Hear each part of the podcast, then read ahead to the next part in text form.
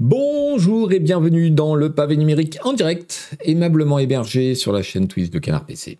Le Pavé Numérique live, c'est cette émission qui a lieu tous les vendredis matins. Le Pavé Numérique tout court, c'est une newsletter qui paraît le mercredi matin, toutes les semaines, et qui vous fait un petit bilan de l'actualité de la tech et du numérique, et aussi quelques chroniques sur des sujets spécifiques. Toutes les semaines ici, je vous propose une revue de presse sur le même sujet et elle est disponible en replay sur YouTube, en podcast, dans les jours qui suivent. Voilà, bonjour à toutes et à tous. Bonjour aux gens qui sont dans le chat, merci d'être là, évidemment. Et c'est le dernier Pavé Numérique live avant la plage. Dernier pavé avant la plage. Il n'y en aura pas la semaine prochaine et ça reprendra début septembre. Voilà, on s'arrête pour le mois d'août. Qu'est-ce que je voulais vous dire ? De quoi on va causer aujourd'hui ? On va causer un peu d'Elon Musk, évidemment, qui fait encore des frasques. On va causer de Starlink. On va causer un truc intéressant. La misère du numérique dans la justice française. Je suis tombé sur un article absolument atterrant. On va parler un peu réseaux sociaux avec la grosse percée de Threads, l'espèce de concurrent de Twitter qui a lancé Instagram. On va évidemment parler encore une fois, et j'espère que ce sera la dernière, enfin qu'en septembre on pourra faire un truc bilan et puis arrêter de parler de ça, de Microsoft qui tente de bouffer Activision Blizzard et de ses différents démêlés avec les autorités de régulation. Il s'est passé beaucoup de choses. Et puis, on va parler batterie remplaçable, puisque on a appris que les consoles portables vont être soumises au même régime que les téléphones et les tablettes. En Europe, c'est-à-dire l'obligation de rendre les batteries de ces engins remplaçables. Voilà. Ça, c'était le menu.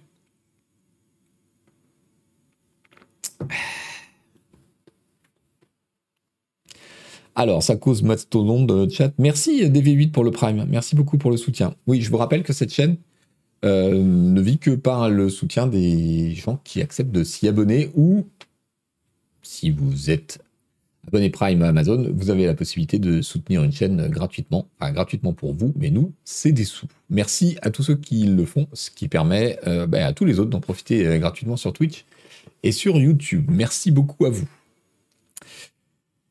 Bonjour Christophe. Merci du couple misérable pour l'abo. Des sous-sous. Merci beaucoup. Alors, commençons par le commencement. Un truc super intéressant, mais très technique, donc sur lequel je ne vais pas pouvoir m'attarder très longtemps, mais ça répond à une question que je ne m'étais pas posée, et c'est pourtant une question extrêmement importante. Est-ce qu'une IA peut désapprendre ? Et selon quelles conditions ? Alors, je suis tombé là-dessus par cette espèce d'appel à projet qui a été posté sur le blog de Google Research.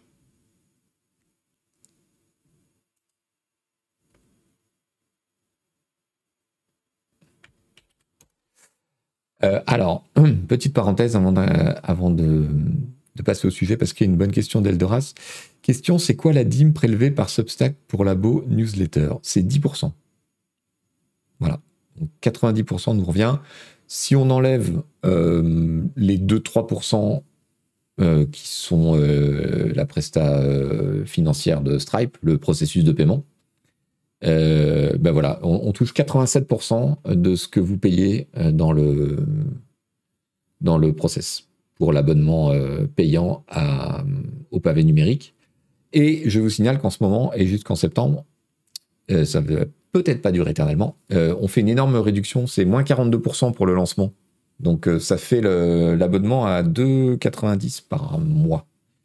Et c'est encore moins cher par an, puisque c'est 29€ pour l'année. Tout ça pour une newsletter toutes les semaines, avec tout le contenu payant, et des newsletters spéciales sporadiquement, plus ce qu'on prépare pour la rentrée. On va essayer de encore améliorer ce qu'on fait, vu le vu le certain succès qu'on rencontre depuis un mois, on est très très motivé. Voilà. Plus avantageux que Twitch, oui, ça n'a rien à voir. Hein. Enfin, Twitch, nous, on est au 70-30 sur cette chaîne. Voilà. Augustus, que sous-entends-tu par c'est très technique, je vais être obligé de faire court? Non, c'est parce que moi-même, je prétends pas comprendre ce qui se passe. Pourquoi 42%? Parce que 42 est la réponse universelle, bien entendu. La newsletter n'est que par mail ou sur un app Substack. Non, non, c'est disponible sur l'app, sur le site Substack et tout, bien sûr. Donc, revenons au sujet. Est-ce qu'une IA peut désapprendre? Donc, publié sur le blog de Google Research, cette espèce d'appel à proposition. On connaissait le machine learning et il semble s'intéresser désormais au machine unlearning, ce qui est un peu Inception. Mais pourquoi c'est compliqué en fait? Alors déjà, pourquoi c'est pertinent? On voit bien émerger toutes ces polémiques autour de gens qui se plaignent que leur contenu a été utilisé sans leur autorisation pour entraîner les IA. Donc, pour faire partie des immenses bases de données qui ont servi aux IA et qui ont servi à leur entraînement. On voit aussi se poser les problèmes de copyright, c'est-à-dire les gens qui ont des raisons légales de dire « Eh bien, voilà, mon œuvre, ma production se retrouve dans ce que rejette une IA, quelle question légale ça se pose ?» Donc, imaginons un instant qu'un jour, un tribunal décide que, oui, l'œuvre de Monsieur Duchenoc a bien été illégitimement utilisée par cette IA pour son entraînement, et donc l'opérateur de l'IA doit réparer sa faute et l'enlever. Mais qu'est-ce que ça veut dire, l'enlever, en fait? Parce qu'il y a deux choses. Il y a enlever toute la production de la base de données, ok. Bon, ça c'est assez facile, mais sauf que l'IA, elle était entraînée sur cette base de données, donc on peut imaginer que dans la création des réseaux neuronaux, des entraînements, du deep learning qui a été fait, les données de M. Duchenoc ont influencé la constitution du processus de réflexion, entre guillemets, de l'IA. Comment on fait pour que l'IA désapprenne ça? C'est super compliqué et c'est absolument passionnant. Donc voilà, je pense que là, on entre dans un champ d'études qui va être extrêmement intéressant. D'abord, scientifiquement, je trouve ça passionnant sur le principe. Et légalement et en pratique, j'ai bien peur que la question se pose de façon assez concrète.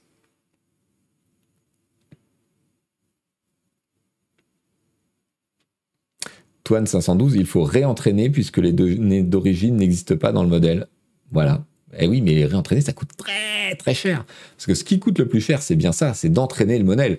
Et c'est pour ça que toutes ces boîtes ont besoin, on en a parlé à la dernière émission, avec la question de la boîte française qui s'est lancée. Toutes ces boîtes ont besoin de tout ce matériel, et en particulier des cartes de processeurs de Nvidia. C'est pour la période d'entraînement de leur modèle, la constitution du modèle.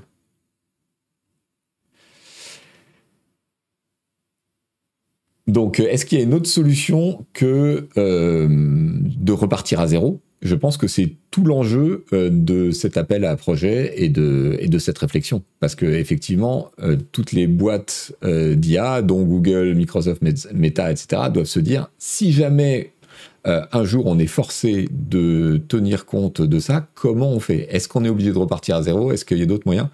C'est une grosse motivation pour trouver une solution, je pense, vu les coûts.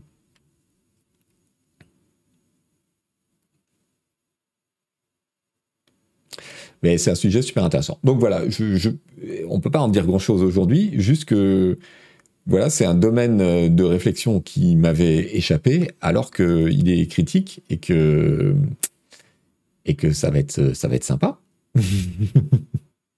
Ça va être très sympa.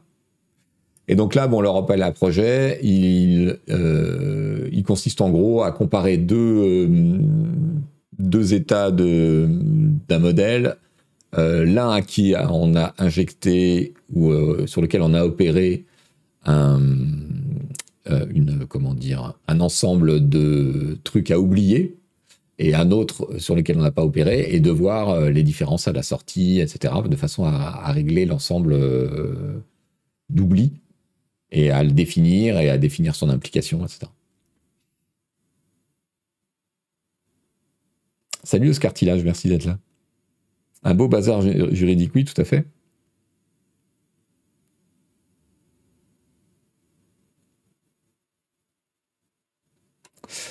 La question se pose d'autant plus, on n'en parlera pas aujourd'hui, mais il y a des auteurs américains qui se sont mis ensemble et qui ont porté plainte justement contre un certain nombre de modèles, en disant qu'en gros les IA avaient été entraînées sur des bibliothèques un peu grises, pour ne pas dire complètement illégales, contenant le contenu de leurs livres, et que c'est ce qui permettait aujourd'hui, et ils ont produit un certain nombre de preuves, aux IA de produire un résumé de leur bouquin sur simple demande de prompt, ce qui veut dire que l'IA a mangé déjà l'intégralité de leur œuvre alors qu'ils n'ont pas donné leur accord, etc. C'est un cas qui est parallèle de celui de la génération d'images à partir de millions d'images existantes, mais pas tout à fait la même chose.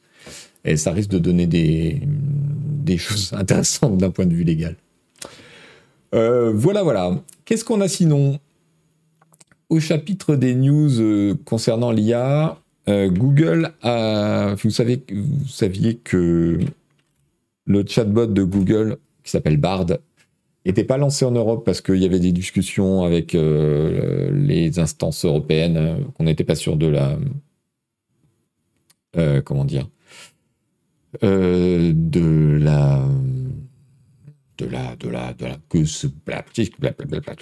Voilà, on n'était pas sûr que Bard respecte les règles GDPR, etc. de l'Europe. C'est réglé. Alphabet, donc la maison mère de Google, a déployé Bard en Europe. Visiblement, ils ont obtenu le feu vert. Ils ont rencontré les régulateurs et ils ont pu lancer, à la suite de quoi, nous dit Reuters, le cours de l'action Alphabet a fortement augmenté.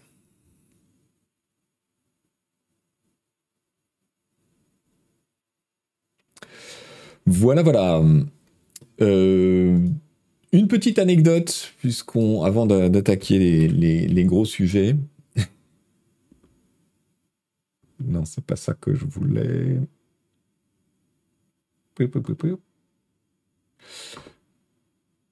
Pourquoi il est tout décalé, mon truc ? Voilà.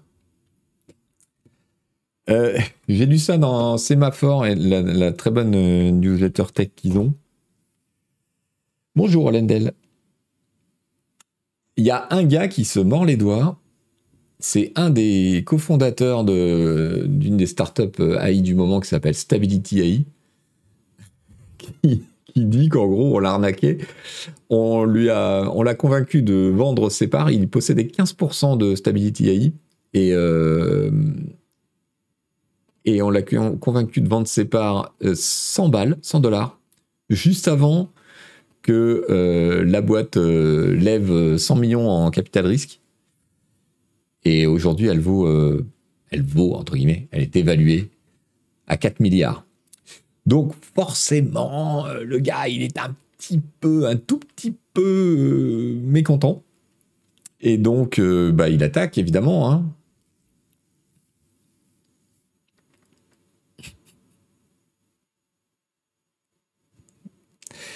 Tant pis pour lui. Alors, c'est pas si simple, parce qu'en fait, si on lui a caché des choses qui étaient déjà connues de la part des dirigeants...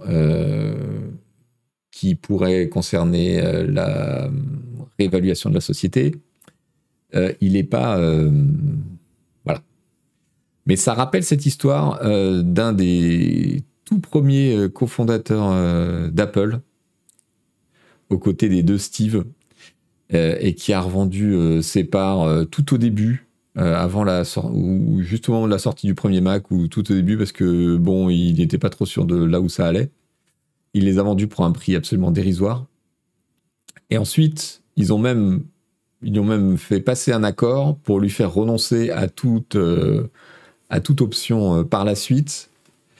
Et le gars, il a signé cet accord, des mois après ou des années après, et il a touché $1,500. C'est une des anecdotes qu'on vous racontera cet été dans les numéros, la série de l'été du Pavé Numérique newsletter.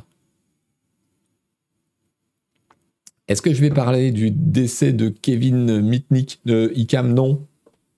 Kevin Mitnick, donc, qui est mort avant-hier, je crois, et qui était un hacker un peu de légende des années 90, qui a eu une histoire compliquée, et qui est décédé récemment. Akbou a vendu ses parts, non. Salut Titipix. Salut Groovy Mike. Ronald Wayne, l'associé, voilà, dur à cuire, c'est ça. Donc voilà, le pauvre garçon, 100 balles pour 15% de Stability AI. Effectivement, je pense que à $100, qu'est-ce que tu perds à garder tes parts ? J'ai un peu de mal à comprendre. Voilà. Mais là, il espère en récupérer beaucoup plus, du coup. Hein. Forcément. Bon, est-ce que vous vous rappelez, il y a quelques mois de ça, quand Elon Musk disait que la situation avec l'intelligence artificielle était vraiment très dangereuse et qu'il fallait absolument faire une pause d'au moins 6 mois dans toutes les recherches, qu'il fallait geler toutes les recherches pour éviter que n'émerge trop vite une AI supernaturelle, omnisciente, etc. Est-ce que vous vous rappelez ? Est-ce que vous vous souvenez de ça, qui disait que l'AI c'était dangereux et qu'il ne fallait pas y aller ? Bon, peut-être que vous vous souvenez de ça. Eh bien, comme on le subodorait, pendant que M. Musk demandait une pause, que faisait-il ? Il construisait une société spécialisée dans l'AI.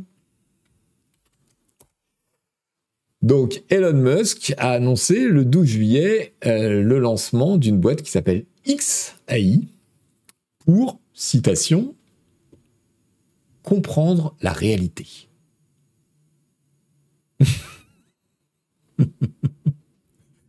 Comprendre la réalité, c'est donc le leitmotiv de cette nouvelle start-up dans l'intelligence artificielle.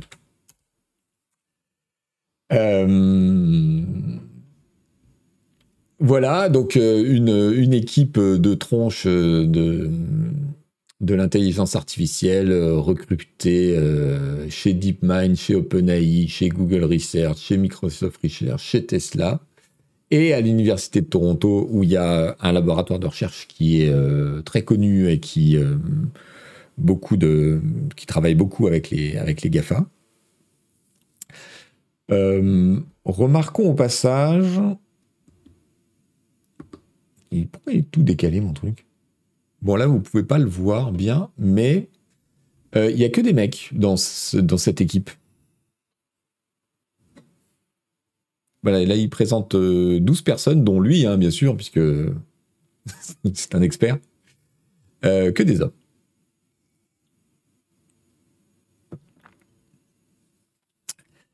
Et donc, que nous dit le site web ? L'objectif de XAI est de comprendre la vraie nature de l'univers. Nous partagerons plus d'informations dans les mois qui viennent. Ok. Voilà. Écoutez, hein. Alors pourquoi X ? Parce que vous savez que c'est la grande ambition d'Elon Musk. Il en a parlé plusieurs fois. On ne sait pas vraiment si c'est son ambition ou juste son baratin du moment. Mais il a créé une société qui s'appelle X-Corp. Il a beaucoup parlé de Twitter comme étant une brique d'une app universelle qui s'appellerait X. Et soi-disant, il veut copier un certain nombre de trucs qui se font en Chine. Donc XAI nous informe, nous sommes une compagnie différente de X Corp, mais nous allons travailler étroitement avec X, bon ça c'est Twitter, Tesla et les autres sociétés pour progresser dans notre mission. Voilà. Pourquoi, je sais pas si vous avez remarqué cette URL x.ai, et je me suis dit tiens c'est bizarre, alors ils ont créé un truc AI, ok c'est marrant, mais en fait non, j'ai été voir pour l'anecdote, AI en vrai c'est l'extension officielle de l'île d'Anguilla à la base. Mais bon, du coup, vu la gueule de l'extension, c'est devenu le domaine un peu préférentiel de l'intelligence artificielle. Mais je ne savais pas. Donc, l'île d'Anguilla.ai.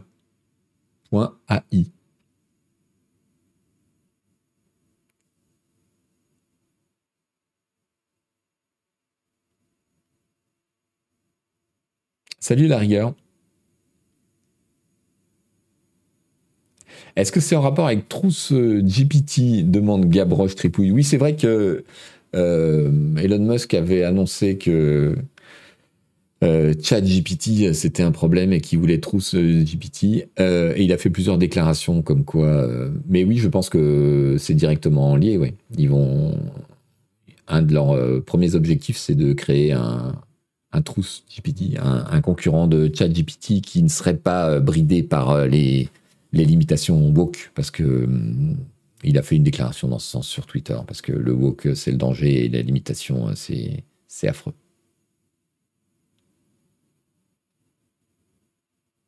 Merci, LOL23, pour l'abo. Et Catel69, et qui est pas 34, merci beaucoup. Aucun rapport avec trousse sociale, non.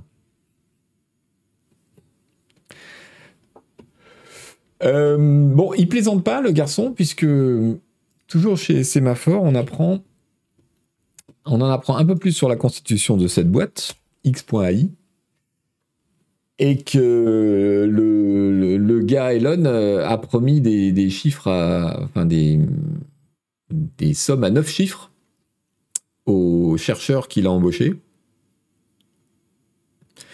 Donc, il a déclaré que sa société valait déjà 20 milliards, hein, parce que bon, voilà.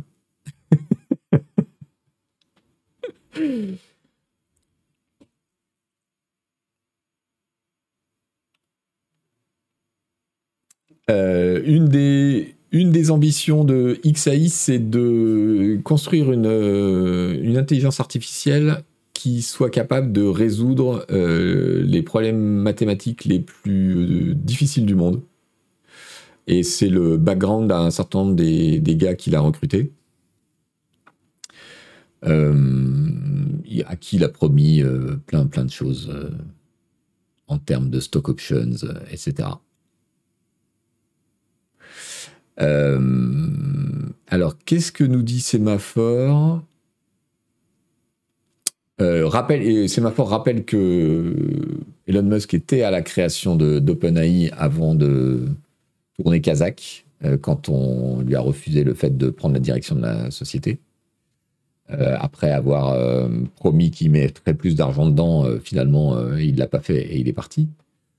Et ici, apparemment, d'après Semafor, une source à Semafor leur a indiqué que Elon Musk avait demandé à Nvidia de lui vendre 40 000 cartes Nvidia pour entraîner les modèles d'intelligence artificielle.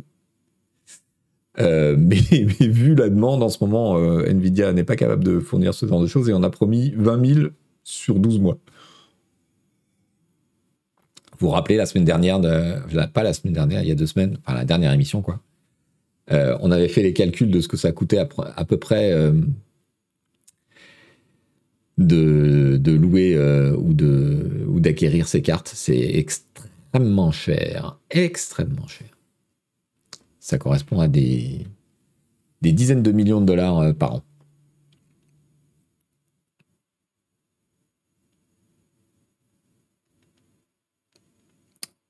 Mangalitsa, il ne faudrait pas qu'Elon devienne trop une obsession ici, je trouve. Ben, malheureusement, c'est lui qui fait l'actualité, hein, que ce soit à travers, vous allez voir, hein, Twitter ou des tas de choses. Alors, on essaie de pas trop... c'est vrai que c'est lassant. Hein. Bon. Voilà, donc eh ben, à suivre. Hein. À suivre. Ça ajoute donc XAI à son portefeuille... SpaceX, Tesla, Twitter, XAI. Merci gros quick pour le Prime.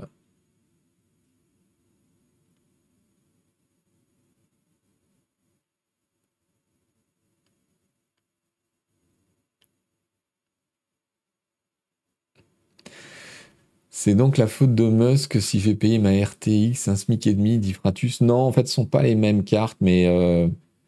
c'est pas les mêmes volumes, je pense. Mais cela dit, je dis ça, et en même temps, je pense que ça ajoute certainement de la tension sur le marché des pros. Bien. J'avais même pas affiché le truc. Allez, passons à autre chose, mais on reste un petit peu sur Elon Musk. J'ai vu cet article très surprenant sur Gizmodo, qui nous dit que dans le cadre de l'encombrement de l'atmosphère, vous savez qu'il y a de plus en plus de satellites, de plus en plus de débris et que ça pose un problème, mais je ne pensais pas que c'était dans ces proportions. Il nous dit, les satellites Starlink de SpaceX sont obligés d'esquiver des objets en orbite pas loin de 140 fois par jour.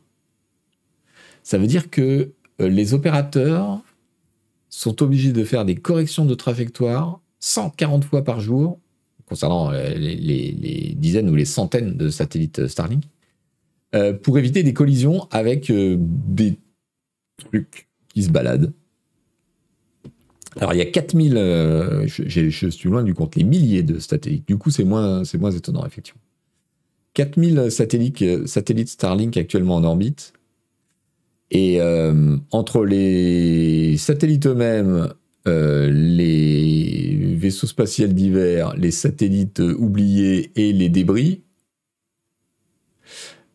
ça donne, nous dit l'article, 50 000 approches dangereuses dans les 4 dernières années.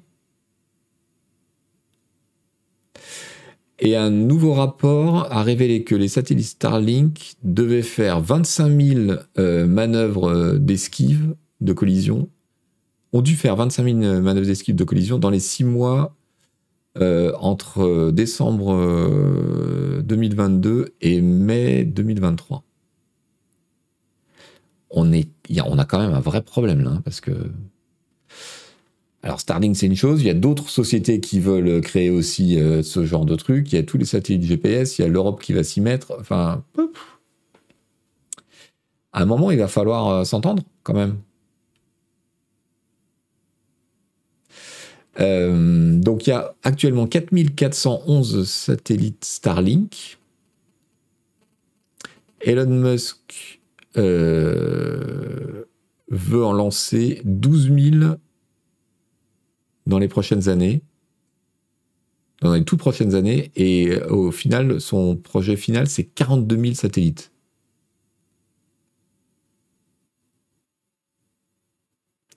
En 2019, nous rappelle l'article, l'Agence spatiale européenne a été obligée de faire bouger son satellite d'observation de la Terre, qui s'appelle Aeolus, pour éviter qu'ils se prennent un Starlink dans la tronche.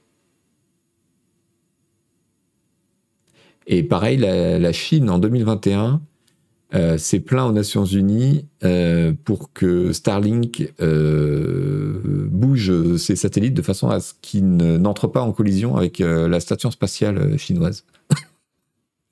Bref, c'est un vrai bordel.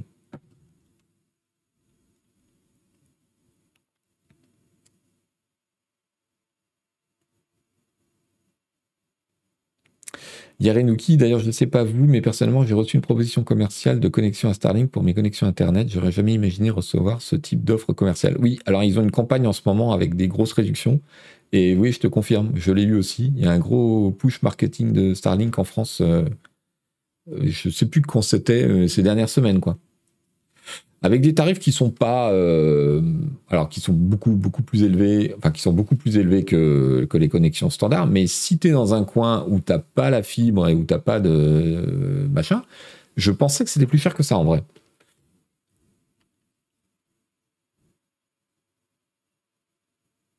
Oui, les tarifs sont pas fous. Alors là, ils font une grosse promo, donc ça c'est abordable. Mais si t'es dans une, si t'es dans le trou du cul de la France, dans une zone blanche. Bah, ça a l'air d'être une vraie option. Après, je crois que en termes d'upload et de download, enfin de vitesse d'upload et de download, c'est pas non plus voilà, faut pas être pro gamer, quoi.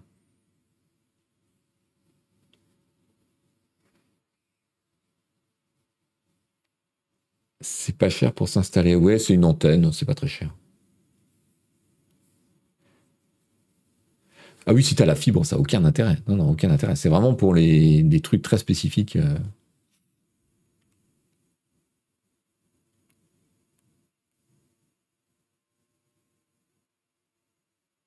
Le ping aussi, ouais, je sais pas. J'ai ouï dire que c'était une bonne solution de dépannage, mais c'est pas une solution très performante au sens rapidité et réactivité. Alors, autre élément intéressant, voire même passionnant, avec une petite tendance à la déprime. Est-ce que je vous ai partagé l'URL de Gizmodo ? Je ne me souviens plus. Je vous la remets. Voilà.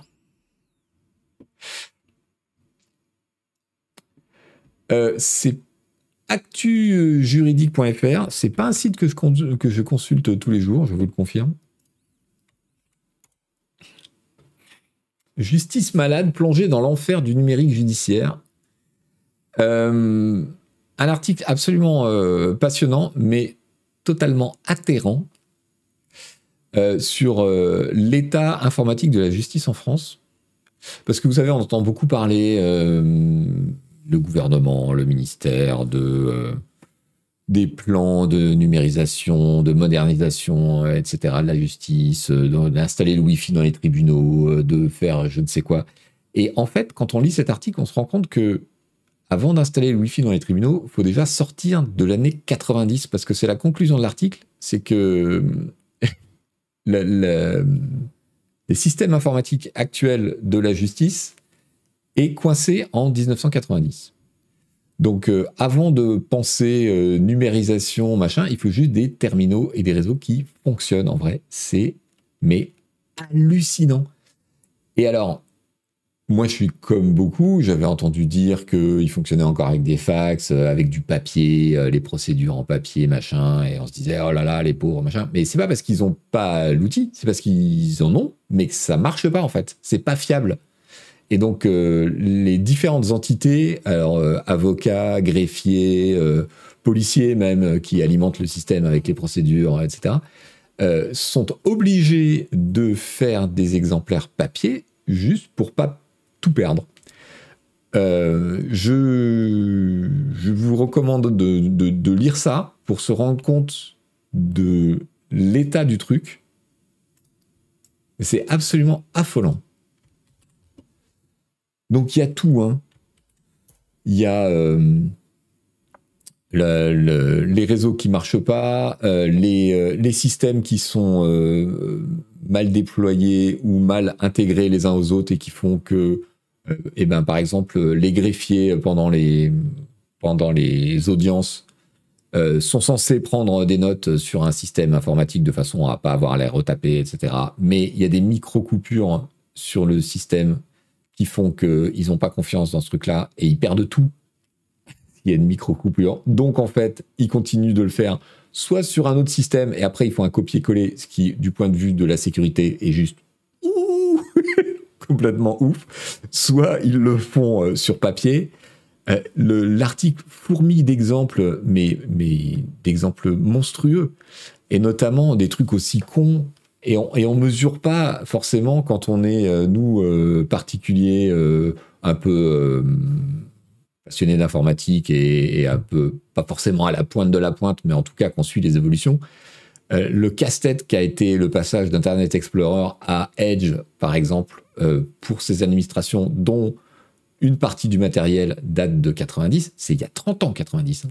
Donc, il y a des sites qui ne marchent plus, il y a des solutions informatiques qui ne marchent plus, il y a des trucs qui marchent encore, mais qui ne sont pas fiables parce que ça se déconnecte, etc. C'est fou. Franchement, c'est complètement fou. WordPerfect, il y a plein d'applicatifs qui ont été dérivés de WordPerfect, qui est un traitement de texte complètement obsolète qui a été utilisé il y a très longtemps. Les applicatifs qui ont été dérivés de ce truc-là sont incompatibles avec Windows 10, Windows 10, ce qui fait que tout se plante. Je sais pas, il faut lire le truc, c'est ouf. Et c'est un cauchemar parce que il y a une espèce de volonté de créer un continuum numérique avec toutes les fonctions de la justice, c'est-à-dire les avocats, les juges d'instruction, les juges, les officiers de police judiciaire, etc. Sauf que, par exemple, il cite à plusieurs reprises que ce système prévoit des formats et des modèles pour les procédures, sauf que il n'est pas mis à jour suffisamment rapidement, ce qui fait que les procédures et les formats ne sont plus aux normes par rapport aux changements. Par exemple, il donne des exemples, notamment avec la justice de la protection de l'enfance, où, en fait, si l'officier judiciaire remplit le truc que lui fournit le système, tout va être annulé parce qu'il n'y a pas les mentions qui sont devenues nécessaires par décret, par loi, depuis plusieurs années. En fait, le truc est tellement assis sur des allumettes qu'il n'est pas à jour. Et donc, les gens, qu'est-ce qu'ils font ? Ils refont sur papier et ils demandent à ce que ce soit sur papier et ils numérisent. Et c'est énorme, les procédures, ça peut être des centaines de pages. Et donc, comme il manque de gens et comme il manque de temps, ils numérisent comme des porcs, par exemple. La qualité des numérisations est unanimement dénoncée du fait généralement d'un manque de personnel qui numérise en basse qualité ou qualité brouillon pour gagner du temps, ce qui permet à peine la lecture des procédures, limite les possibilités de recherche et empêche ultérieurement l'ossérisation, donc la reconnaissance de caractère, du document et l'extraction de parties de la procédure pour rédiger les ordonnances, jugements, réquisitions. Quelle utilité, demande l'auteur de l'article, d'une procédure de 500 pages, et je vous assure que c'est courant, des procédures de 500 pages, numérisées en bloc, dont la seule possibilité est d'en lire tout le contenu en faisant défiler page par page avec la souris. C'est pour ça, comme ça, dit l'auteur, que ça se passe dans la majorité des tribunaux chaque jour pour des dizaines de dossiers. Et du coup, le système s'enterre lui-même parce que ces dossiers qui sont numérisés trop vite en basse qualité ne sont pas récupérables. Et donc, il n'y a pas d'archives numériques. Donc, tout l'intérêt de mettre un système unifié, évidemment, fout le camp. Bref, j'ai été absolument atterré. Il faut mesurer la détresse des gens qui sont obligés de vivre avec ça, y compris dans les services de police. Et bien sûr, parce que ça fait partie du truc.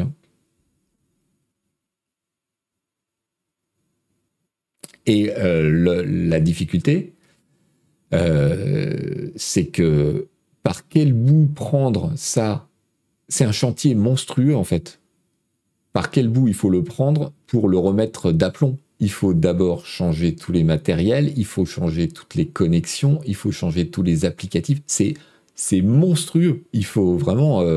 c'est un plan Marshall qu'il faut dans ce genre de truc. Surtout que c'est très compliqué. Les éditeurs juridiques le savent très bien.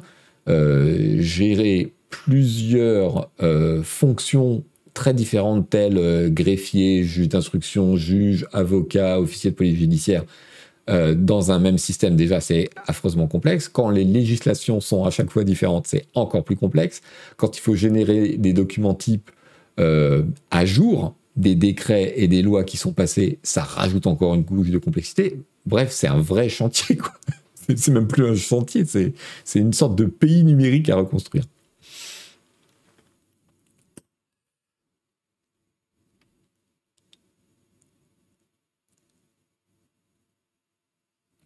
Voilà, on parle beaucoup de high-tech dans cette émission. Je trouvais que c'était intéressant de revenir un peu aux sources.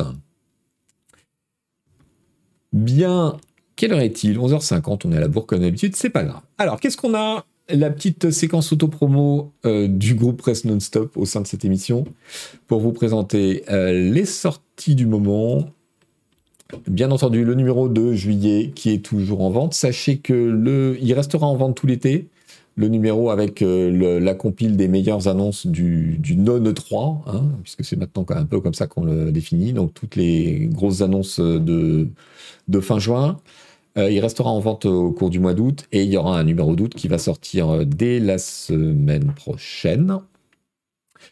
Donc ne le ratez pas en kiosque. Si vous avez des vacances et que vous avez du temps pour lire, c'est le bon moment. Nous avons sorti également pour l'été un hors-série jeu de plateau avec un dossier spécial pour l'été, les jeux à emporter, comment jouer sans se ruiner, des alternatives dématérialisées, le marché de l'occasion et puis les jeux facilement transportables avec lesquels on peut jouer dans le train, etc. Plus comme d'habitude, les tests des dernières nouveautés, quelques previews des dossiers. Et toute une partie jeu de rôle pour ceux que ça intéresse. Merci ProDRM pour la boue. Et New Kind of World aussi, merci beaucoup. Qu'est-ce que j'ai d'autre ? J'ai bien entendu le numéro de Canard PC Hardware, avec un énorme dossier sur Linux d'une part, le Vision Pro d'Apple, d'autre part, le Computex 2023. Il y a beaucoup de choses au sommaire de ce numéro de l'été. Si vous vous intéressez au matos, c'est aussi une bonne lecture. Et le test de la Asus ROG Ally, l'espèce de console PC portable concurrente du Steam Deck. Voilà. Pour ce qui concerne strictement le pavé numérique, l'édition de cette semaine est sortie mercredi, bien entendu, avec les éléments habituels. Et dans la partie premium, qui est accessible aux abonnés payants, 2,90€ par mois seulement, jusqu'en septembre, ne perdez pas de temps, on a un article sur des niveaux, vous savez, le système de protection des jeux vidéo. Un autre qui s'intitule Action ou post-vérité et un petit conseil culture. Par ailleurs, ce matin est sortie une édition spéciale réservée aux abonnés payants qui est mon troisième épisode de la série concernant la naissance et les toutes premières années de Twitter. C'est une série historique à deux titres. D'abord parce que ça raconte l'histoire donc, de la création, de la naissance et des premières années de Twitter, en gros jusqu'à l'entrée en bourse du réseau, avec les acteurs de l'époque. Et historique aussi parce que c'est une réédition d'un très long dossier que j'avais écrit à l'époque pour Humanoid il y a 8 ou 9 ans et qui m'a semblé pertinent de ressortir aujourd'hui, d'abord pour un petit clin d'œil, un hommage au magazine Humanoid, mais aussi parce que ça montre bien que la situation actuelle de Twitter, cette espèce de chaos, cette espèce d'odeur, d'incompétence technique à droite à gauche, en fait, c'est pas nouveau. Et l'histoire de la naissance de Twitter nous montre que c'est présent, on pourrait presque dire, en tout cas c'est ma thèse dans cette série, que c'est présent dans l'ADN de Twitter depuis très longtemps. C'est très drôle, on me dit. Eh bien, merci beaucoup. Moi, j'avais trouvé ça passionnant, donc j'espère que ça vous passionnera. Il y a eu 3 épisodes, 3 éditions spéciales sorties 3 vendredis de suite pour les abonnés payants. Et bien évidemment, si vous vous abonnez, vous avez accès aux archives. Je dis ça, je dirais. Allez, puisqu'on parle de Twitter, passons sur les réseaux sociaux. L'actu des réseaux sociaux, c'est essentiellement aujourd'hui Threads, donc le concurrent de Twitter lancé par Instagram, qui a eu un démarrage absolument canon, puisqu'ils ont dépassé très très rapidement les 10, 20, 50, 100 et même 150 millions de comptes créés en quelques jours, en quelques semaines. Mais assez vite, on a vu aussi que c'était pas si facile que ça de lancer un concurrent de Twitter, puisque le comment dire, les utilisateurs actifs de l'app Threads ont assez rapidement chuté. Un très bon post de la newsletter Platformer fait un peu le bilan de cette histoire. Platformer, c'est Casey Newton, qui est un journaliste tech américain excellent et très bien documenté. Son post s'appelle « 5 raisons de penser que Threads peut tenir la distance ». Il commence par rappeler donc le démarrage canon, les 100 millions de downloads, puis les 150 millions de downloads, mais aussi le fait que les utilisateurs actifs ont assez rapidement chuté de environ 50 millions à la moitié. Ce qui a fait dire à un certain nombre d'observateurs qu'il y avait un effet déceptif sur l'app et que finalement, c'était pas si facile que ça de concurrencer Twitter et de rappeler le flop notoire qu'avait connu Google quand ils ont lancé leur app sociale Google+, qui avait déjà à l'époque, donc c'était il y a 10 ans, je sais plus, c'est vieux Google+. Ils avaient eu presque 100 millions d'utilisateurs très très vite et finalement tout était parti en quenouille assez rapidement. Google+, on ne t'oublie pas. Threads va-t-il faire pchit? Ouais, c'est un peu l'idée. Quelles sont les 5 raisons, selon Casey Newton, de croire à Threads?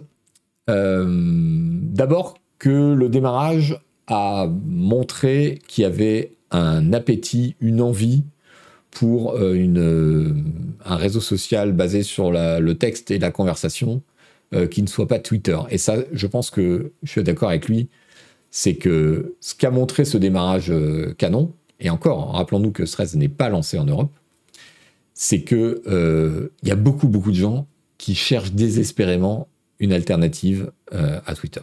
Voilà. Donc ça, c'est quand même un facteur positif quand tu veux lancer un truc et qu'il y a plein de gens qui cherchent justement ce truc-là.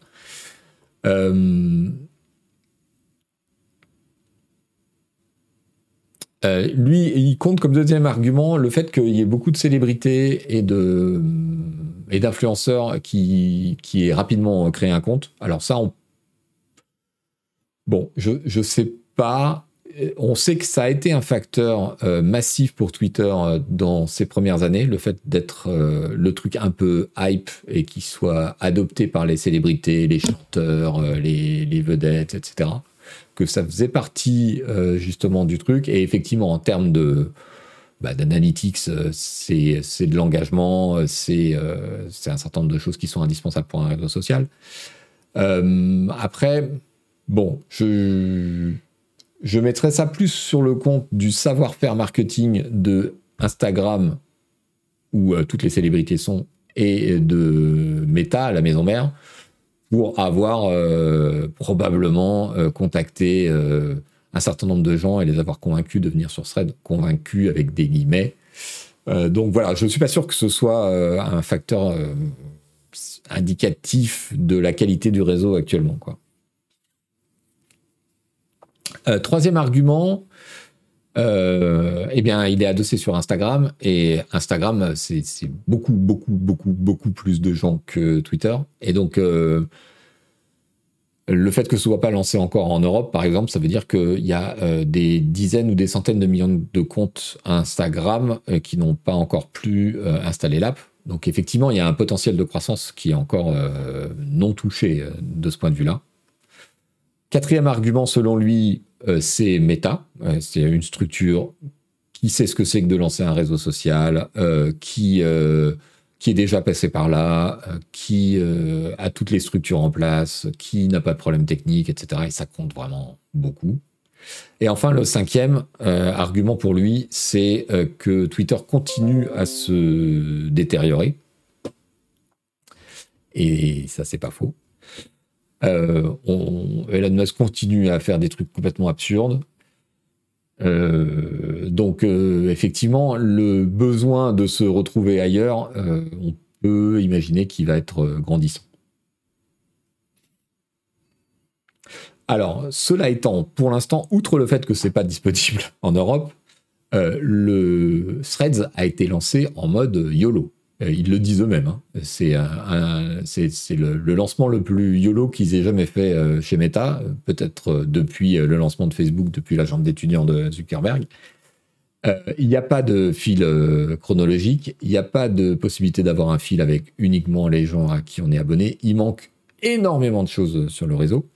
Donc on peut aussi imaginer qu'un certain nombre des gens qui ont créé un compte dès le départ et donc qui ont participé à la croissance ultra rapide jusqu'à 150 millions d'utilisateurs, enfin de comptes créés du démarrage, ont aussi vu qu'il manquait des trucs qui leur semblaient indispensables et ne sont pas devenus des utilisateurs actifs parce que ils attendent en fait tout simplement. Et moi, très clairement, ça serait disponible en Europe demain, c'est exactement ce que je ferais. Je créerais un compte pour réserver mon nom, mais je l'utiliserai sans doute pas s'il n'y a pas les éléments de base. Et pour moi, le fil chronologique d'une part et le fil avec que mes abonnements d'autre part sont des outils absolument indispensables dans mon utilisation aujourd'hui de Twitter et demain de n'importe quel autre réseau social.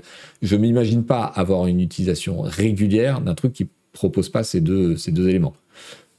De temps en temps, m'inscrire et m'y connecter pour faire une sorte de veille, pour voir comment ça tourne, etc. Oui, l'utiliser de façon continue, c'est-à-dire entrer dans leurs stats des utilisateurs actifs quotidiennement.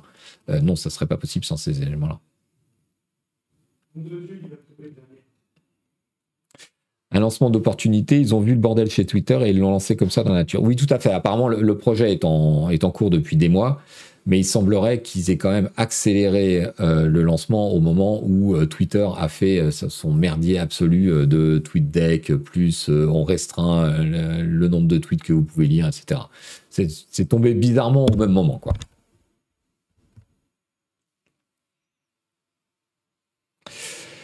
Nidefix qui nous dit « Threads, c'est le premier vrai réseau créé par Meta depuis Facebook. Instagram était déjà en place, puis a été racheté. Pareil pour WhatsApp. » Oui. Alors, créé, mais à partir de la base d'utilisateurs d'Instagram. Donc, il faut bien comprendre que Threads, actuellement, est adossé à Instagram. Et d'ailleurs, on va voir que c'est un problème, justement, pour son lancement en Europe.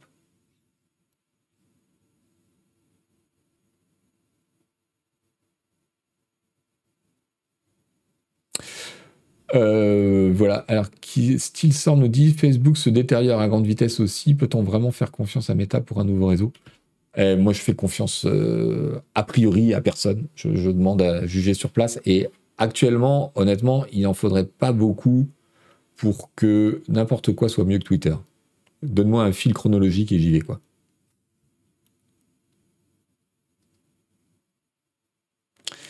Vous allez voir le coach à contre-courant, il va devenir hype sur LinkedIn quand Threads va exploser. Mais alors tout le monde me dit que oui, en fait, le vrai réseau qui fonctionne aujourd'hui, en particulier pour les chefs d'entreprise comme moi, voyez-vous, c'est LinkedIn, quoi. Et que je suis un abruti complet de ne pas utiliser LinkedIn, mais je ne peux pas, LinkedIn, c'est le cancer, LinkedIn, c'est...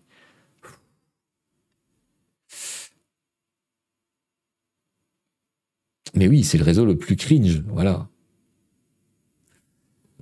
Bref, Twitter continue de se détériorer, nous dit Casey Newton, et c'est Elon Musk lui-même qui donne des nouvelles qui ne sont pas tip-top.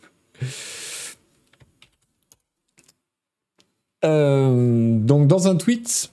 Après nous avoir dit que c'était formidable, que Twitter, que le nombre d'utilisateurs actifs était au plus haut, que les connexions sur les apps défonçaient tout, etc., nous dit quand même que Twitter continue à faire des pertes et que c'est dû à une perte de 50% du chiffre d'affaires publicitaire. Je vous rappelle qu'il y a encore quelques semaines, il nous disait « Non mais toutes les marques sont revenues, quasiment, toutes les grosses, machin ». 50% de perte du chiffre d'affaires publicitaire pour Twitter, c'est Elon Musk qui dit, donc c'est au minimum 50%, voire plus. Hein. C'est ouf. Et évidemment, se rajoute à ça le poids de la dette énorme qui fait peser, parce que dans sa combine, il a racheté Twitter, mais il fait peser le poids de ce rachat en dette sur l'entreprise elle-même. Hein. Donc, en grande partie. Donc oui, on n'est pas au bout de nos surprises pour Twitter. D'ailleurs,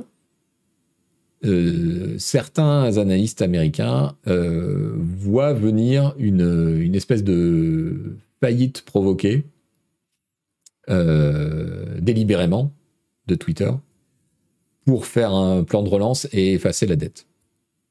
Voilà, c'est ce qui commence à se dire, et en particulier le fait que Elon Musk laisse des dettes et refuse de payer des factures un peu partout. Ça pourrait être aussi dans cette logique.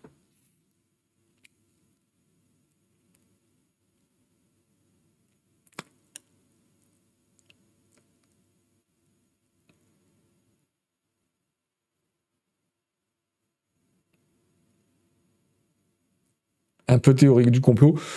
Honnêtement, je ne sais pas.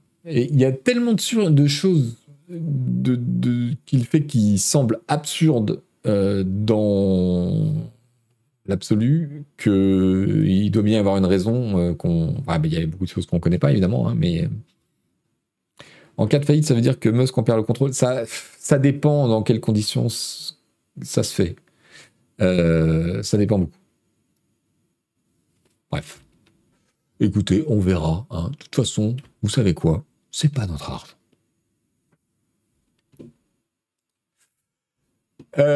Truc rigolo. Je vous ai linké le... Oui, je vous ai linké le truc de Elon. Je vous le remets au cas où.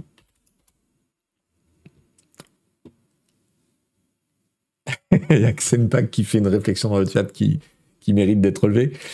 Ou alors on peut juste admettre que Musk est à la rue et qu'il improvise au jour le jour. Supposer qu'il y ait une raison à chaque fois qu'il fait, c'est lui donner beaucoup plus de crédit qu'il mérite. C'est pas complètement impossible, effectivement. Donc vous vous souvenez peut-être au début du rachat de Twitter par Elon Musk qu'il avait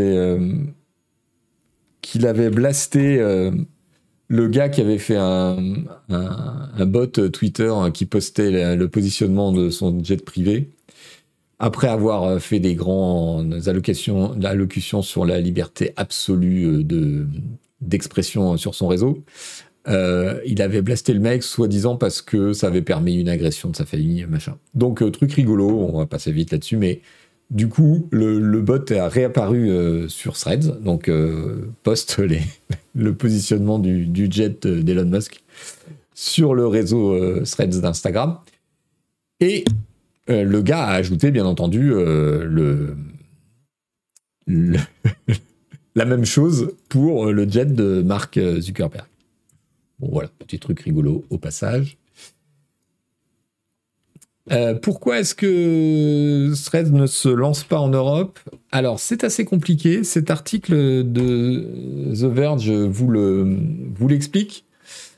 Et en gros, c'est dû aux nouvelles législations européennes dont on a beaucoup parlé ici, notamment le Digital Markets Act. Les régulateurs européens font des tas de problèmes ont fait des tas de problèmes à Meta pour en fait le partage des informations d'utilisateurs entre par exemple WhatsApp, Instagram, Facebook. La législation européenne exige qu'il y ait une certaine étanchéité dans le track des internautes de l'un à l'autre des réseaux et dans l'arrêt et veut empêcher un certain nombre de réutilisations globales des data des utilisateurs de tous les réseaux sur tous les autres. En fait, pour amenuiser l'avantage qu'il y a pour une société à avoir plusieurs réseaux et donc à gérer énormément de données. Donc ça pose un premier problème très important puisque Threads est adossé à Instagram. Donc Meta est obligé de réfléchir à la façon dont ils vont pouvoir gérer ça pour être conforme à la législation européenne, ce qui est pas sans doute pas impossible puisqu'ils l'ont déjà fait sur leurs autres apps, mais pas très facile non plus. Ce qui explique qu'ils ont lancé en mode YOLO aux États-Unis où il n'y a aucune législation et qu'ils n'ont même pas soumis aux régulateurs pour l'instant en Europe, hein, c'est pas que l'Europe a refusé, c'est qu'ils l'ont même pas soumis. Là, on sait que c'est un peu problématique, donc pour l'instant, on le lance pas et on va réfléchir. Dans l'article, il y a d'autres pistes aussi qui sont évoquées, notamment tout un certain nombre de garanties sur le stockage des informations, l'endroit où elles sont stockées, etc. Le fait que la publicité ciblée ne puisse pas utiliser les données d'un réseau pour cibler les utilisateurs d'un autre. Et puis, il y a un dernier truc, c'est la possibilité peut-être que que les autorités tiquent sur le fait juste qu'un réseau soit adossé à un autre. C'est-à-dire qu'en fait, il n'y a qu'un seul login. Il faut avoir un compte Instagram pour créer un compte Threads. Ça pourrait être vu par les autorités de la concurrence en Europe comme une utilisation abusive de la position dominante de Meta actuellement. Donc, ce sont des vraies problématiques. Je ne doute pas qu'ils trouvent une solution s'ils ont envie. Et je pense que l'Europe est un marché suffisamment important pour qu'ils aient envie. Mais voilà, tout ça pour dire que c'est pas négligeable, en fait. C'est des vrais problèmes. Et alors, il n'y a pas de pub pour l'instant sur Threads. Mais on imagine que mettre en place de la pub en tenant compte des outils déjà existants va être un problème aussi pour l'Europe, pour le ciblage, pour l'exploitation des données, pour la continuité de l'expérience utilisateur, etc.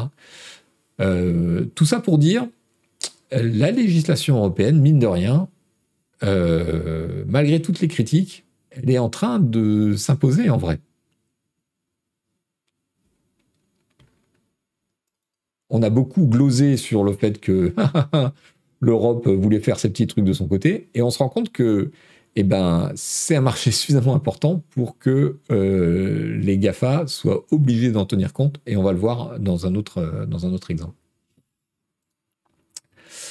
Autre problème en cours qui est super, super chiant, et chaque fois que je lis un truc là-dessus, j'ai envie de m'endormir, mais en même temps, c'est super important. Vous savez, parce qu'on en a parlé ici, si vous suivez l'émission... HBK Live qui dit « Coach, il me vend l'Europe et ça marche ». Mais oui, on a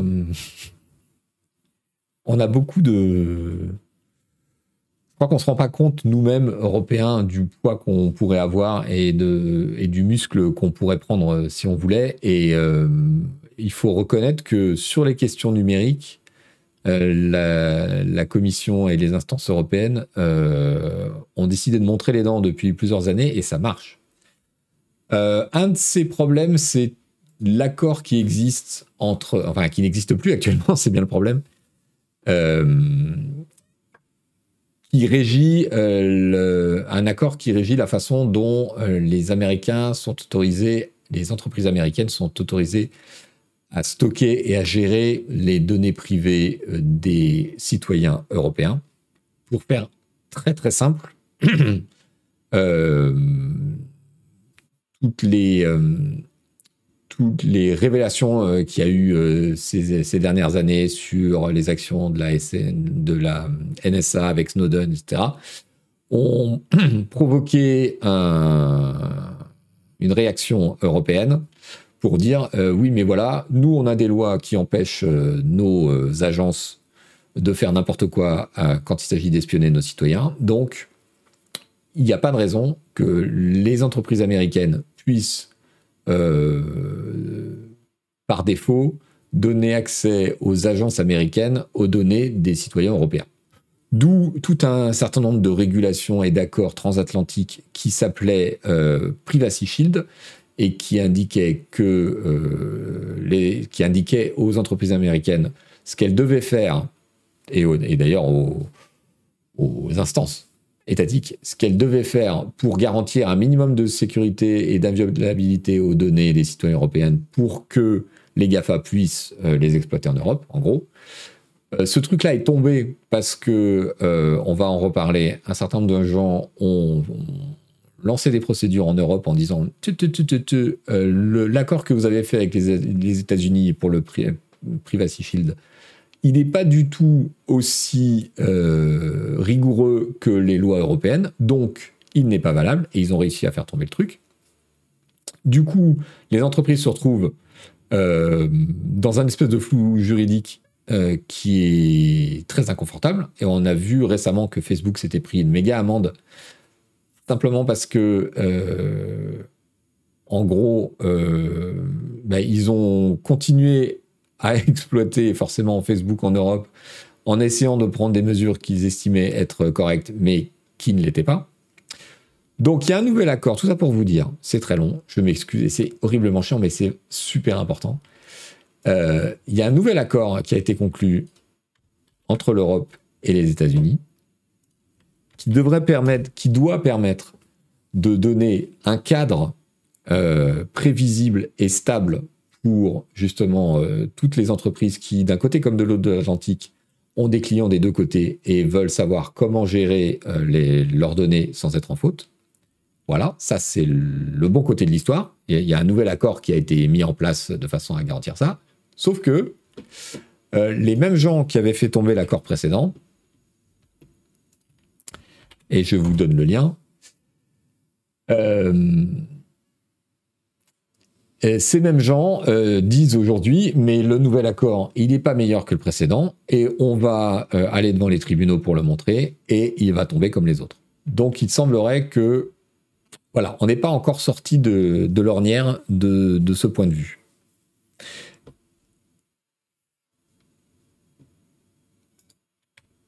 Voilà.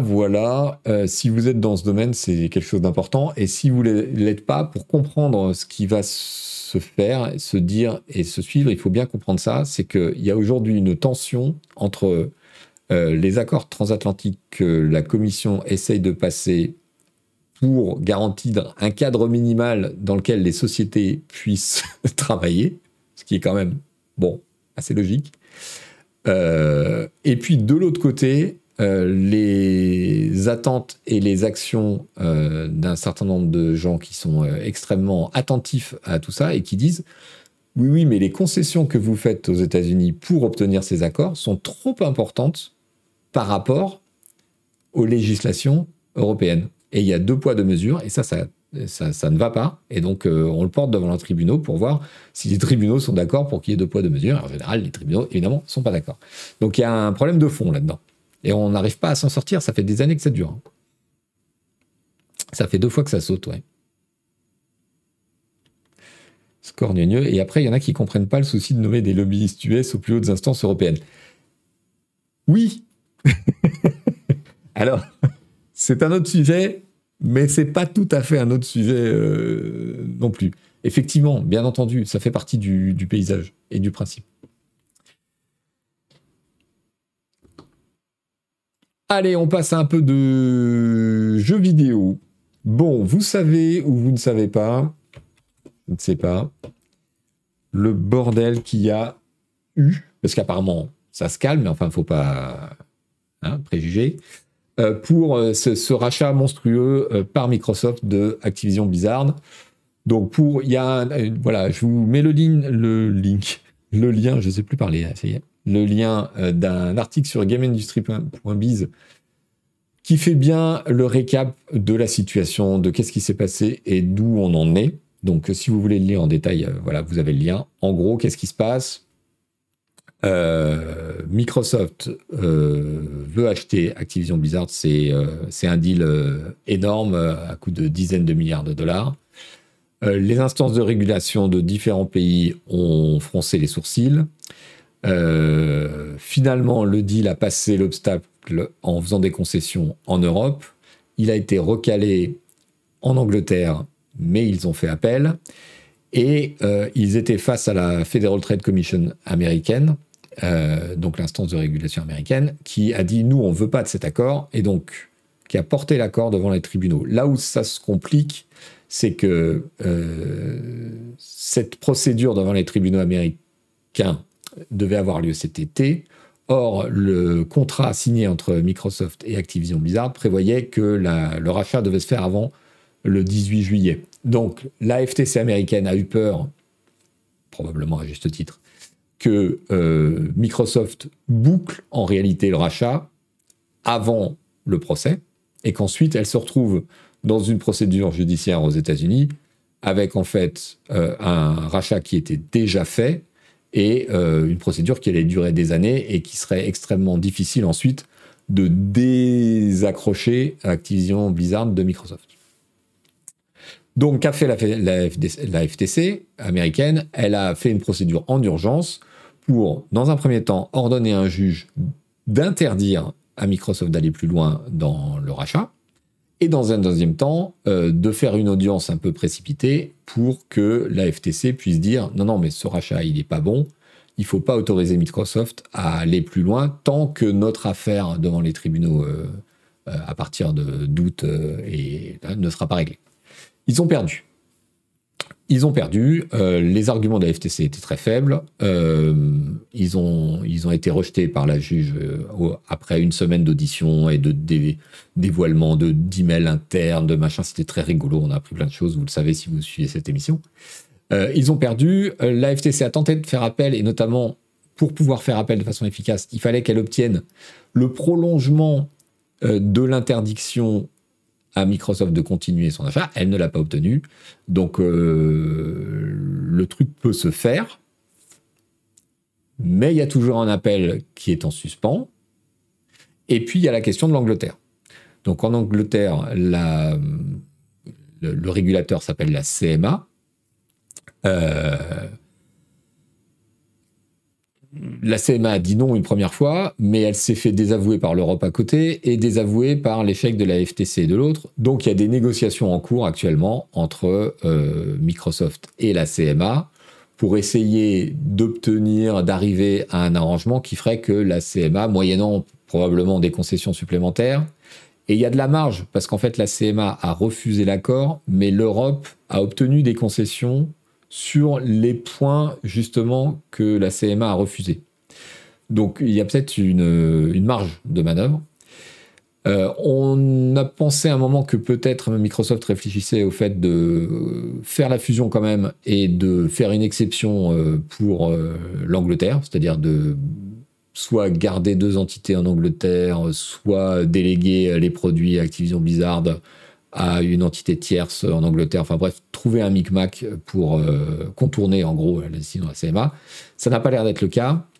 Ils sont en train de discuter, ils ont repoussé un certain nombre de délais pour se donner le temps de la discussion, mais il est aujourd'hui très très difficile de savoir si ça va aller à son terme, parce que il y a des déclarations contradictoires de part et d'autre, et notamment la CMA qui dit « Attention, s'il y a un changement dans le dossier, il faut réexaminer entièrement le dossier, ça va prendre des mois. » Bon.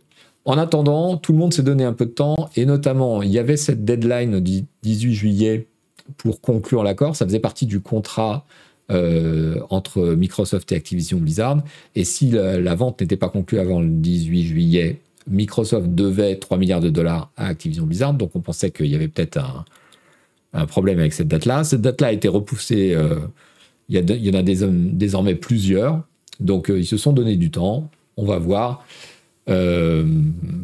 Théoriquement, ça peut aller jusqu'en octobre, tout le monde a l'air de vouloir régler ça plus vite que ça, mais dans quel sens ça va tourner, je ne sais pas. La FTC a un appel en cours, petit Paul.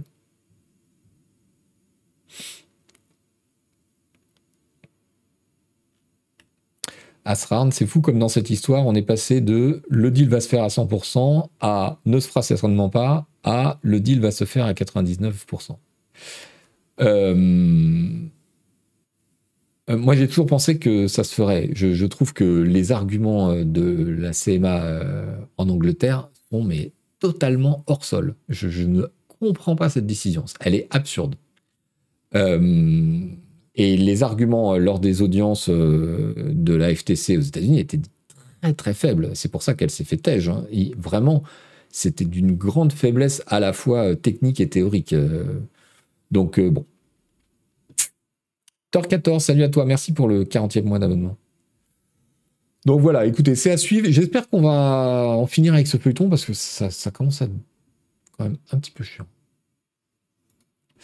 En attendant, il y en a un qui prend ses précautions, c'est Sony, qui, après avoir tout fait pour faire capoter le truc, avoir refusé les propositions de Microsoft, une fois la FTC dans les choux, a dit, bon, ok, allez, amène-le, ton contrat de 10 ans pour Call of Duty sur PlayStation, on va le signer, et puis voilà. Donc, bon, voilà. Sony, je ne sais pas s'ils y croient encore, mais en tout cas, ils ont pris acte que, au moins aux États-Unis et en Europe, voilà, il y avait ça, et qu'il fallait... et que pour leur propre intérêt, il fallait pas tourner la page, je pense.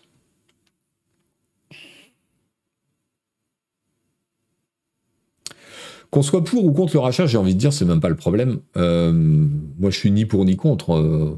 En tant qu'observateur, ça m'intéresse, sur plein de domaines différents. D'abord, sur le paysage de l'industrie du jeu vidéo, c'est quelque chose d'intéressant. On a regardé très, très attentivement, du point de vue... juridique, c'est intéressant, etc. Du point de vue du consommateur, honnêtement, je ne vois pas ce que ça va changer. Enfin, concrètement, ça va être intéressant de savoir si tel et tel jeu est dans le Game Pass ou pas, mais bon, voilà. Après, est-ce que c'est un danger hégémonique ? Moi, j'ai l'impression, ça fait 25 ans maintenant que je suis le jeu vidéo, j'ai l'impression d'avoir toujours vu ces périodes de grosse concentration qui sont suivis par des périodes d'émergence d'autres entités, puis d'autres périodes de concentration. Enfin, c'est une espèce de flux et de reflux. Peut-être que je me trompe, hein, mais ça me semble pas... Voilà, ça me semble pas d'une... Alors, le truc est colossal, la dimension est colossale, évidemment, mais tout est colossal aujourd'hui. Il faut voir la valorisation des startups. Enfin, le marché du jeu vidéo suit cette trend-là. Ce qu'on peut dire concrètement, c'est que, par exemple, il y a quand même potentiellement une issue assez positive pour les employés d'Activision Blizzard, qui, vous savez, ces dernières années étaient en lutte contre leur direction sur plein de points, pour des questions de sexisme, de conditions de travail, etc. De l'avis général, Microsoft est une boîte, c'est une boîte américaine, c'est pas détendre, mais qui est plutôt bon joueur dans ce domaine-là. Et en particulier sur la question de la syndicalisation, vous savez que c'est un problème, enfin un problème, un sujet très chaud en ce moment dans l'industrie du jeu vidéo aux États-Unis, et que la réglementation américaine n'a rien à voir avec la réglementation européenne de ce point de vue-là. Il faut que les syndicats aient l'autorisation de rentrer dans chaque entreprise par entreprise. Pour ça, il faut un vote de tous les employés pour autoriser la possibilité ou non des syndicats. Et donc, ça laisse bien sûr place à toutes sortes de pressions et de contraintes de la boîte sur ses employés. Bref, Activision Blizzard était en lutte absolue contre la syndicalisation dans sa société et ses sous-sociétés. Microsoft a fait plusieurs déclarations dans ce domaine en disant que, en ce qui les concernait, ils ne voyaient pas de problème avec ça et qu'ils travailleraient avec les employés et les associations pour que les gens décident dans ce sens-là. Donc voilà, on sent quand même que d'un point de vue RH, l'ambiance est assez différente entre ce qu'était Activision Blizzard sous Kotick et ce que ça pourrait être sous Microsoft. Donc voilà, c'est juste un point sur lequel on peut dire qu'il y aura, en tout cas, potentiellement une amélioration. Voilà. Allez, je voudrais finir par une dernière news, parce que l'heure tourne et que j'ai un train à prendre. Juste pour le signaler, conséquence d'un certain nombre de décisions prises par le Conseil européen, vous le savez, on en avait parlé sur le fait, par exemple, que les chargeurs devaient être universels, de l'adoption de l'USB-C comme standard, etc. Toutes ces choses qui s'appliquent à l'univers du mobile et qui ont fait couler beaucoup d'encre.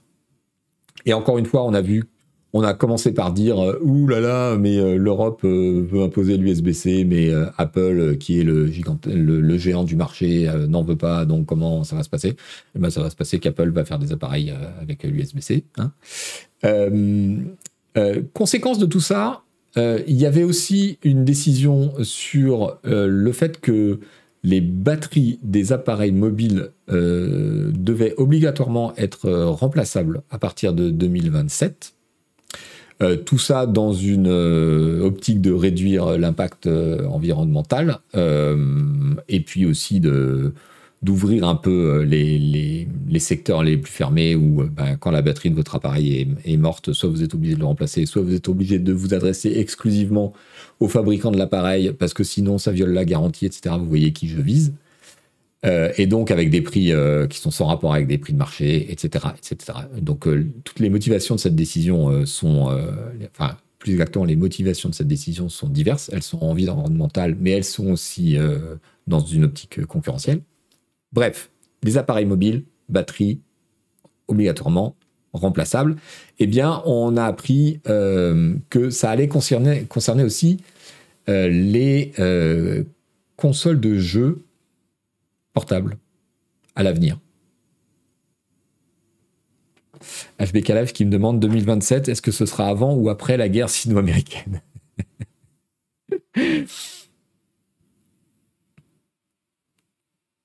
Remplaçable, mais pas forcément facilement. Oui, alors le diable est dans les détails, hein, bien entendu. Mais enfin, c'est un premier pas. Il faut aussi comprendre que ça a un impact sur les appareils eux-mêmes. Et c'est une des critiques qui est faite à ce légitime, hein, à ces décisions. Mais après, il faut voir si les aspects positifs l'emportent sur les aspects négatifs ou pas. C'est que qui dit batterie remplaçable dit appareil plus épais et moins étanche, obligatoirement. C'est-à-dire que vous ne pouvez pas obtenir les mêmes qualités de finesse dans la conception de l'appareil et les mêmes qualités d'imperméabilité si vous êtes obligé de prévoir que n'importe qui, ou en tout cas un tiers qualifié, puisse ouvrir l'appareil et remplacer la batterie. Ça ne va pas du tout être la même chose. Donc voilà, il y aura des aspects négatifs à cette décision. Alors, pour les consoles de jeux, je ne suis pas sûr que ce soit très impactant. Pour les téléphones, en revanche, ça l'est, de toute évidence.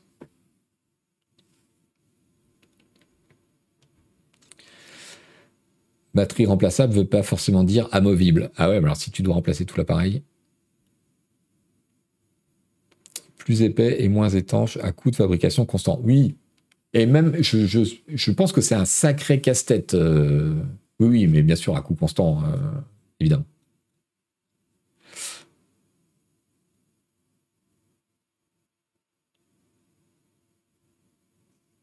On sait faire des trappes étanches quand même, mais oui, c'est plus gros. Et puis, c'est plus cher. Mais on verra, hein, tout ça. Mais il faut juste savoir que c'est pas complètement neutre. C'est pas, si je vous dis ça, c'est juste pour dire que voilà, c'est pas un claquement de doigts et on décide du jour au lendemain que les batteries soient remplaçables. Il y a aussi une raison pour laquelle les fabricants avaient opté, une raison légitime pour laquelle les fabricants avaient opté dans tous les choix qu'ils doivent faire pour des solutions finalement non remplaçables. Alors que, je vous rappelle, ceux qui ont connu les premiers mobiles, les batteries étaient parfaitement remplaçables. Tout le temps. Voilà, voilà. Bon... Eh bien, écoutez, ce pavé numérique touche à sa fin. Merci beaucoup à tous d'avoir été là pour cette dernière édition avant les vacances. On va se quitter sur un bonbon parce que c'est la tradition. Je ne vais pas vous priver de ça. Je vous propose une compétition inattendue, en tout cas en ce qui me concerne. Il s'agit bien entendu du championnat du monde de lancer d'artichaut. Je vous prie de respecter les athlètes. Vous voyez que ça se joue à deux. Il y a le lanceur, en l'occurrence ici une lanceuse, et le réceptionneur qui porte un gros sac et qui doit rattraper le plus d'artichauts possible. Je vous avoue que j'ai découvert ce sport et cette compétition.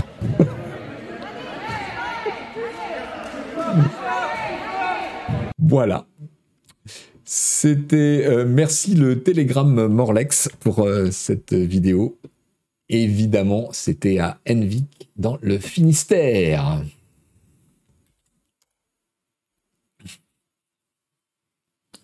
Malax, merci pour ton abo. Bientôt aux Jeux Olympiques. On joue pas avec la nourriture déjà, chat. 6000 ans de civilisation pour ça. Et ouais. Merci Nanolab pour ton abo. Merci à tous pour vos abos. Voilà, c'est la dernière émission avant l'été. Il n'y en aura pas avant la première semaine de septembre. Mais pour autant, le pavé numérique, la newsletter, ne s'arrête pas cet été. Vous avez droit cette semaine à un numéro normal et une édition spéciale sur l'histoire de Twitter ce vendredi pour les abonnés payants.